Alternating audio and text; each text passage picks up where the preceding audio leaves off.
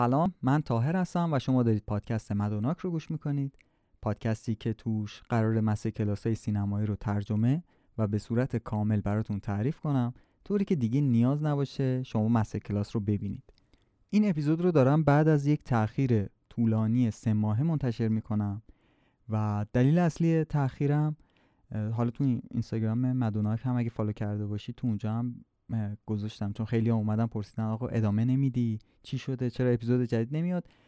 دارم فیلم می‌سازم. اولین فیلم بلندم رو کلید زدم. یعنی پیش تولیدش رو شروع کردم. فیلم نامه از قبل داشتم. و خیلی درگیر این قضیه شده بودم تا به امروز که متوجه شدم بازیگر نقش اولم. حالا یه سری مشکلات خوردیم. اسم نمی‌برم. شخص چهره هم هستن. به مشکل خوردیم سر بحث گریم و ایشون خیلی اجازه نمیدن رو صورتشون ما گریم داشته باشیم میگن که پوستشون دچار مریضی شده و فکر نمی‌کردن که حجم گریم انقدر سنگین باشه. الان به خاطر اینکه ما همه چیزمون آماده است و فقط بازیگر نقش اولمون مونده کار رو عقب انداختیم و من عملا کاری ندارم انجام بدم. گفتم که بهترین فرصته که یک اپیزود ضبط کنم. و یه چیزی هم داره تو ذهنم قلقلک هم میده. دوست دارم باتون به اشتراک بذارم. خیلی دوست دارم این اتفاقاتی که اتفاقات عجیبی که داره برام میفته به عنوان یک کار اولی. یعنی وقتی که شما کار اولید کار اولی محسوب میشید رفتار عوامل خیلی جالبه باهاتون. و خیلی دوست دارم این رو یه اپیزودی کنم یک اپیزود مثلا چند ساعته چند قسمته و شما رو در جریان کل اتفاقات فیلم اولم بذارم. شاید شما هم خواستید فیلم اولتون رو بسازید. یه جایش به دردتون خورد که اشتباهاتی که من کردم رو شما نکنید. خب بریم سراغ مستر کلاس آرن سورکین قسمت هشت با عنوان صحنه.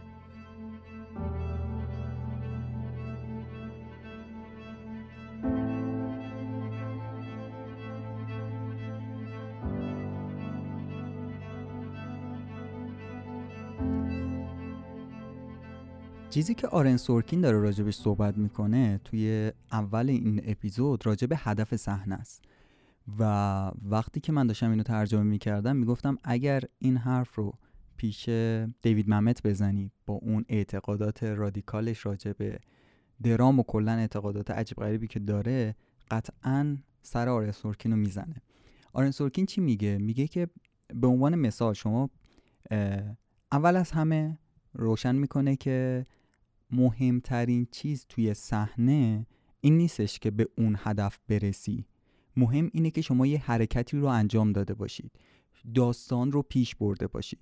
حالا اگر هدف صحنهتون مثلا اینه که از نقطه A شروع کنید برسید به نقطه B مثلا نقطه B بالای نقطه A و شما مجبورید حرکت به سمت بالا داشته باشید دیگه. میگه اگر موقع نوشتن دیدید که بیشتر تمایل دارید که یه مقدار به راست برید و اصلا صحنتون اونجا تموم شد که شما خیلی کلا به نقطه بی نمی‌رسید. شما به یه نقطه جدیدی رسیدید به اسم سی که کلا یه جای دیگه است. اگر که شما حرکت رو ادامه داده باشید اشکالی نداره. اصلا نقطه بی رو بذارید برای یه, فیلمنامه دیگهتون. ولی مهم اینجا اینه که شما یک قدمی برداشته باشید یه حرکتی کرده باشید توی داستان قصه پیش رفته باشه و تا وقتی که قصه پیش میره هیچ مشکلی نیستش. ولی اگر که قصه رو پیش نمی‌برید و دارید درجا می‌زنید بدونید که دارید مخاطبتون رو از دست می‌دید و مخاطب خیلی همراهیتون نمی‌کنه. اونجا که شما دارید درجا می‌زنید دو حوصلش سر میره و حالا یا کانال رو عوض می‌کنه یا سینما رو ترک می‌کنه یا هرچی. و این دقیقا روبروی فکر طرز فکریه که محمد راجع به صحنه داشتش. خیلی محکم اولش می‌پرسه که صحنه درباره چیه و راجبه کیه اگه به دستش نیاره چی چه اتفاقی میفته و یه سری میگه سوالای این چنینی حتما توی صحنه باید پرسیده بشه و مهم هدف برای دیوید ممت. یعنی میگه که ما قرار از نقطه A به نقطه B برسیم. حالا چجوری برسیمش رو تو راه کشف می‌کنیم. ولی راهمون رو گم نمی کنیم ما از اینجا می‌خوایم بریم اینجا. قهرمان یه هدفی داره و در راه اون هدف قدم برمیداره و از نظر محمد خیلی خلاصه بخوایم بگیم درام تلاش قهرمانانه قهرمان برای رسیدن به اون هدفه. و این در حالیه که آرین سورکین خیلی با این موافق نیست. خیلی به این پایبند نیستش. یعنی میگه که اساسی ترین وجه صحنه اینه که یه نفر می‌خواد یه کاری انجام بده یه مشکلی سر راهش قرار داره. و حالا اون چجوری حل بشه و چه مشکلی رو سر راهش قرار بدیم و در نهایت به کجا برسه رو بذارید فیلمنامه پیش ببره. یه چیز جالبی میگه حالا میگه اوکی شما یک صحنه رو نوشتید چطور از این صحنه بریم به صحنه بعد؟ خودش میگه که اگر بتونید یک سری ظرافت کاری هایی توی این کار قرار بدید کار جالبی کردید و مخاطب متوجه اون میشه و ازش لذت می‌بره. مثلا چی؟ میگه من خودم مثلا سعی می‌کنم که یک سوالی رو توی اون صحنه مطرح کنم که جوابش توی صحنه بعد باشه. به عنوان مثال میگه من توی یکی از سریال ها مثلا میومدم می‌گفتم که به نظرتون آدمای فلانجا دارن الان چیکار می‌کنن؟ کات میرم توی اون صحنه که اون اشخاص دارن چیکار می‌کنن و اون صحنه خودش یه داستانی رو پیش می‌بره. میگه اینو من تو کارهای بقیه هم خیلی دیدم. مثلا یک فیلمی بود به اسم ریکاونت که راجب ریکاونت آرای 2000 فلوریدا بوده. HBO هم ساختش. میگه که دقیقا اینجوری بودش که هر صحنه که جو... سوالی رو ایجاد می‌کرد که جوابش توی صحنه بعد بود. مثلا این صحنه اینطور تموم می‌شد که به نظر من مثلا دادگاه فلان هیچ وقت همچین کاری نمی‌کنه. کات دادگاه فلان نشون می‌داد که مثلا داشتن اون کار رو انجام می‌دادن یا حالا هر چیز. ولی این اتصال صحنه ها از این طریق انجام می‌شد. یه چیزی هم راجع به صحنه ها هست. اینه که هر صحنه حالا نمی‌خواد توش اتفاق بزرگی بیفته یا هر چیزی ولی یه اصطلاحی که به کار می‌بره مینی کلایمکس باید داشته باشه. یه نقطه اوج خیلی کوچولو داشته باشه اون صحنه. که شما رو یعنی،, یعنی مخاطب رو کنجکاو کنه برای صحنه بعد. و یه چیز جذاب اینجا میگه. میگه که شما باید پاداش صبر مخاطب رو بدید. انتهای هر صحنه اگر شما یک mini climax بذارید پاداشی دادید برای صبر مخاطب که اون همه اطلاعات رو سعی کرده توی اون صحنه بدید و حالا یک climax هم براش می‌ذارید که از این اتفاق لذت ببره. و اگر اینها پشت هم نباشه اینها به هم مربوط نباشه اتفاق جذابی نمیفته میگه من اخیرا یه برنامه تلویزیونی دیدم یه سریال دیدم که خیلی محبوب شد و منم دیگه سر صدا شد و این حرفا. گفتم که منم بشینم ببینم. وقتی دیدم چهار تا اپیزود ازش دیدم خیلی اتفاقات زیادی داشت خیلی جاهای مختلف داستانهای مختلف و من هنوز متوجه نشده بودم که من دقیقا باید چی رو دم... کدوم داستان رو دنبال کنم یا مثلا نگران کدوم کاراکتر باشم؟ و چیزی که اذیتم می‌کنه این بودش که فکر می‌کنم اگر این چهار تا اپیزود رو بدن چون توش داستانهای مختلفی رو روایت می‌کنه ترتیبشون رو به هم بریزی این صحنه ها رو هیچ چیزی به هم نمی‌خوره. یعنی اونقدر محکم ساختار بندی نشدن که آقا جای این دوتا رو عوض کنیم داستان به هم میریزه. میگه خیلی فیلم جذابی هست خیلی سریال جذابی هست و خیلی کوالیتی های مختلفی داره که میشه آدم مجذوبش بشه. ولی این یه دونه رو نداره و مغز من رو داره قلقلک میده. و میگه که مطمئنم که حالا اون اشخاصی که دارن مینویسنش جواب یعنی پاداش این صبر من رو برای این چهار اپیزود قطعا خواهد داد و این قسمت هایی که من دیدم یه جایی همشون همسون میشن و من اون جذابیتی که از یک فیلم توقع دارم رو به هم میدن. و اگر ندن من این فیلم رو با سرخوردگی کنار می‌ذارم. این سریال رو کنار می‌ذارم. آرن سورکین میگه این جمله رو من خیلی تکرار کردم و باز هم تکرار می‌کنم. Rewarding patience. جایزه صبوری. شما حتما باید توی هر صحنهتون این جایزه رو به مخاطبتون بدید و حالا یه چیزی جالب دیوید ممت هم راجع به این میگه حالا من همش این دوتا رو با هم مقایسه می‌کنم. دیوید ممت میگه که اگر شما پایان هر صحنه به مخاطبتون این جایزه رو بدید یه چیز جذاب بهشون ارائه بدید صبر مخاطبتون هم این وسط بیشتر میشه.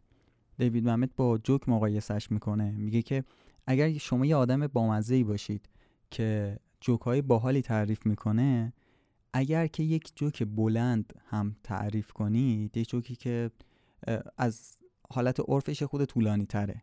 تعریف کنید مخاطب وای میسه گوش می‌کنه. چون می‌دونه آخر شما براشون اون kicker رو دارید اون climax رو دارید. آرن سورکین هم همین رو میگه. میگه که اگر شما به این خواسته مخاطب احترام بذارید پایان هر صحنه یه mini climax بذارید می‌تونید توجه اونا رو همیشه داشته باشید. و توی صحنه های بعد ازشون درخواست صبر بیشتری داشته باشید. میگه این کاری بودش که من توی استیو جابز خیلی دقیق سعی کردم انجام بدم و کم کم این فاصله صبر رو بیشتر کردم. و خودش میگه که می‌دونم اگر که من صحنه آخر استیو جابز رو حذف می‌کردم و پاداشی به اون صبر طولانی مخاطب نمی‌دادم قطعا توی سینما یک فاجعه ای رخ می‌داد. مردم میریختن بیرون و سینما رو خراب می‌کردن.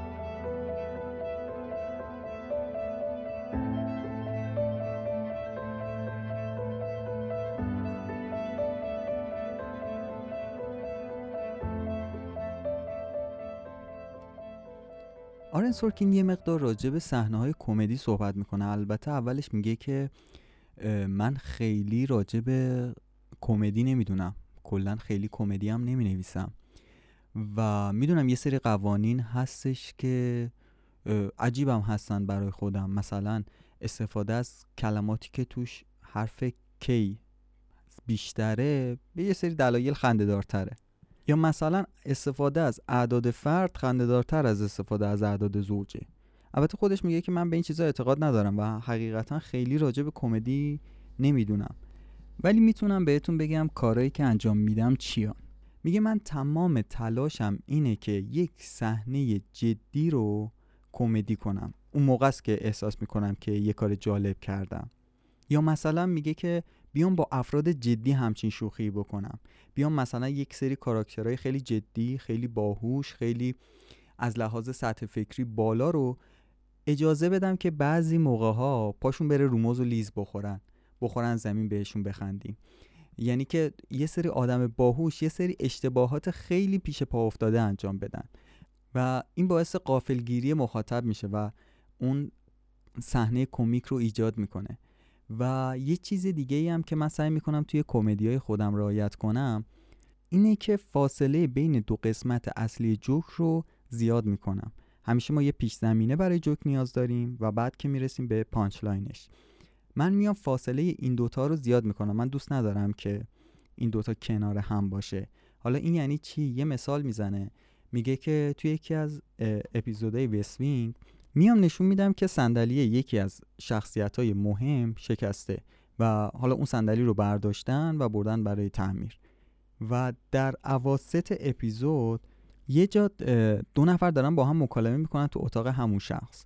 و مکالمهشون راجع به اینه که میگه که توی این ساختمون باهوشترین افرادی که توی این کشور وجود داره جمع شدن و وقتی که اینو میگه همون شخصی که صندلی شکسته میره پشت میزش و بر حسب عادت میشینه و می‌خوره زمین. توی این نوع کمدی که حالا خودش تعریف کرد دو قانونی که خودش برای خودش برای ساخت کمدی گذاشته رو رعایت کرده. یکیش این بودش که فاصله بین پیش زمینه و punchline جوک رو زیاد کرده بود. اول اپیزود نشون داده بود که صندلی شکسته اواسط اپیزود بودش که اون شخص میاد و بر حسب عادت میاد بشینه صندلیش نیست می‌خوره زمین. و دومین چیزش اینه که این شخص شخص مهم و خیلی جدیه و همونجا هم یه مکالمه خیلی مهم مهم که نه. نشون دهنده اینه که این افراد چقدر باهوشن این افراد چقدر بزرگن و همون لحظه این افراد بزرگ روی صندلیشون نشستن. اینجوری یک صحنه کمدی را خلق کرده I don't think it's out of line for you to put your two cents in. Hi. I'm sorry, we're just using your office for You can keep fighting in just a second. I just need to find something. I also do not think it was out of line for me to have stuck up for you, since you were clearly chicken. So we are working a building with the smartest people in the world. Donna! Hi. How you doing? We should get something temporary so that doesn't happen.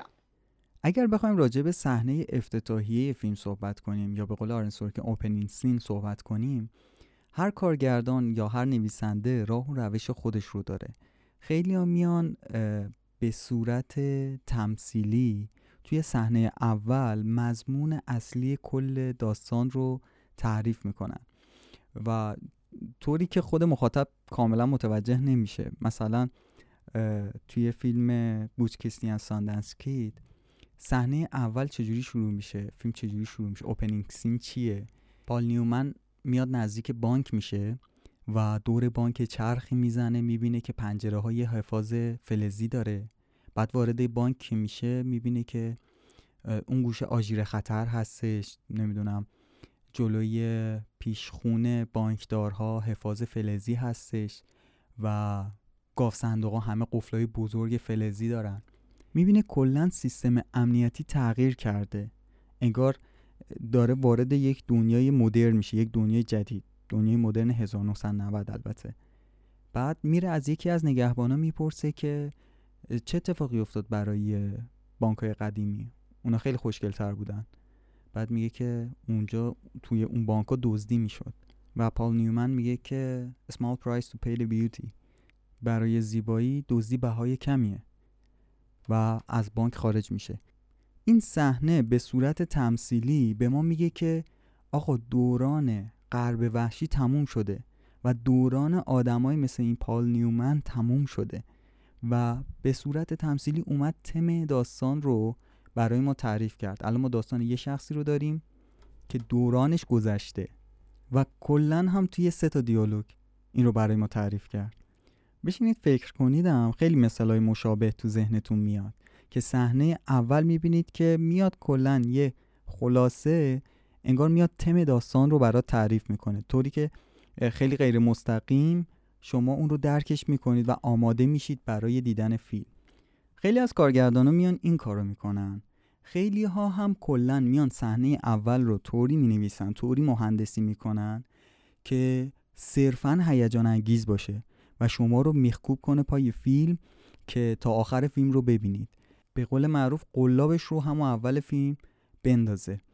آرن سورکین میگه که من opening scene م صحنه افتتاحیه‌م معمولا وسط یک مکالمه است. مثلا استیو جابز وسط یک مکالمه شروع میشه Social Network وسط یک مکالمه شروع میشه. میگه با این روش. بعد مکالمه هم خیلی سعی می‌کنم سریع به سمت جلو پیش بره. میگه با این کار من مخاطب رو میشونم روی صندلی و کاری می‌کنم که تمام حواسش رو به فیلم بده تا بفهمه که قصه چیه. دیوید ممت هم همینو میگو میگفتش که مثلا شما توی رستوران هستید دو نفر دارن با هم صحبت می‌کنن. شما از عواست مکالمه این دو نفر وارد رستوران شدید. ولی گوشتون رو تیز می‌کنید ببینید که داستان از چه قراره. این کار کنجکاوی توی ما ایجاد می‌کنه که سعی کنیم سر در بیاریم که قضیه چیه. و آرن سورکین میگه که البته فیلم های اولیم رو من این کار رو نمی‌کردم و سعی می‌کردم خیلی سنتی باش برخورد کنم خیلی کلاسیک باش برخورد کنم. مثلا Few Good Men توی صحنه اولش ما یک ارتکاب جرم رو می‌بینیم مثل هزار تا برنامه تلویزیونی دیگه یا هزار تا فیلم سینمایی دیگه که اولش با یک ارتکاب جرم شروع میشه. بعدش هم میریم سراغ تیتراژ و ادامه داستان که حالا چرا این جرمه اتفاق افتاده و این قضیه بالا می‌گیره و ادامه فیلم. یه فیلمی هستش به اسم The Other Guys و صحنه افتتاحیش یک صحنه تعقیب و گریز یک ارتکاب جرمه و یه تعقیب و گریزیه که خیلی با هیجانه و چون فیلم کمدی اکشنی هست توش مسخره بازی هم داره که با نمکش کرده و یک اوپنینگ با هیجان رو به ما تحویل میده.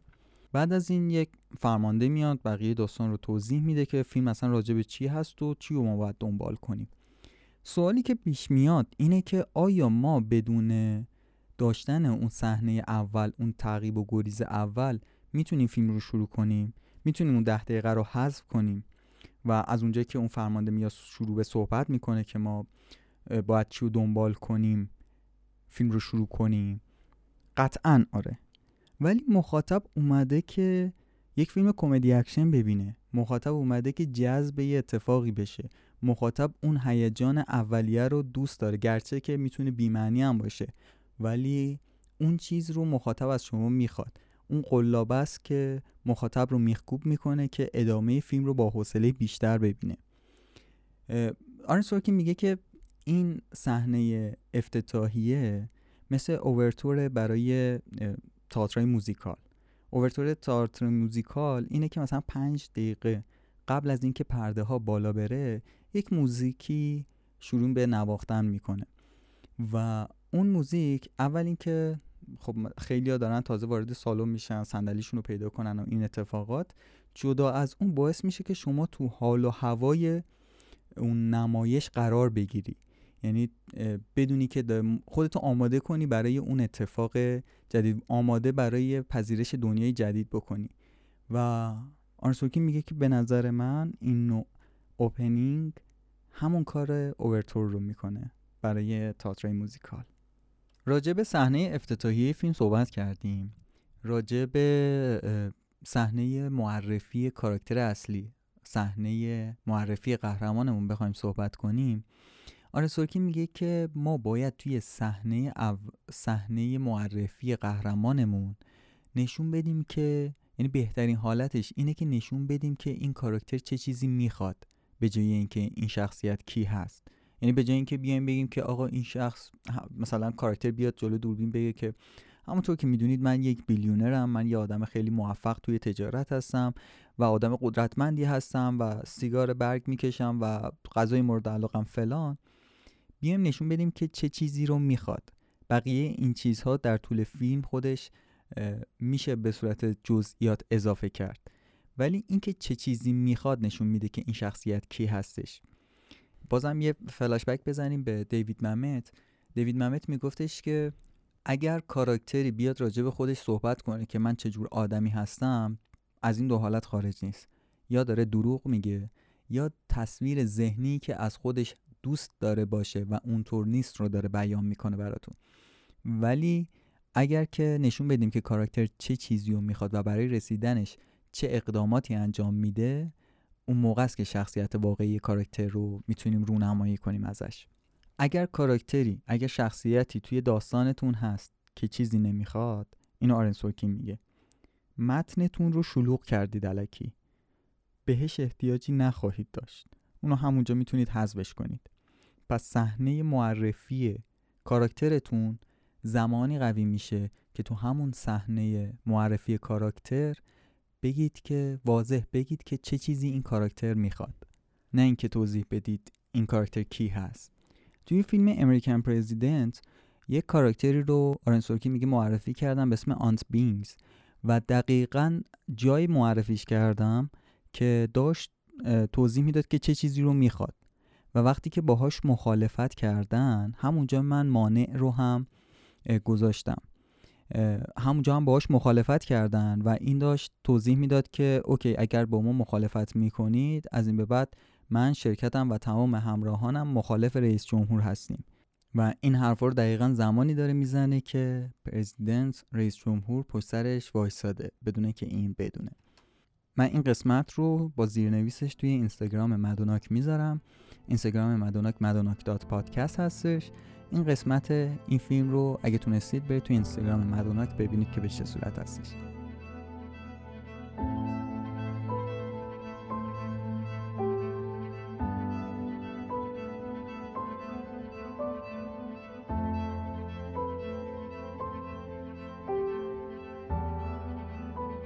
این بود پایان قسمت هشتم از فصل دوم پادکست مدوناک. با عنوان صحنه که بعد از یک تاخیر دو سه ماهه منتشر شد و سعی می‌کنم که از این به بعد مثل سابق هفته یک اپیزود رو داشته باشیم.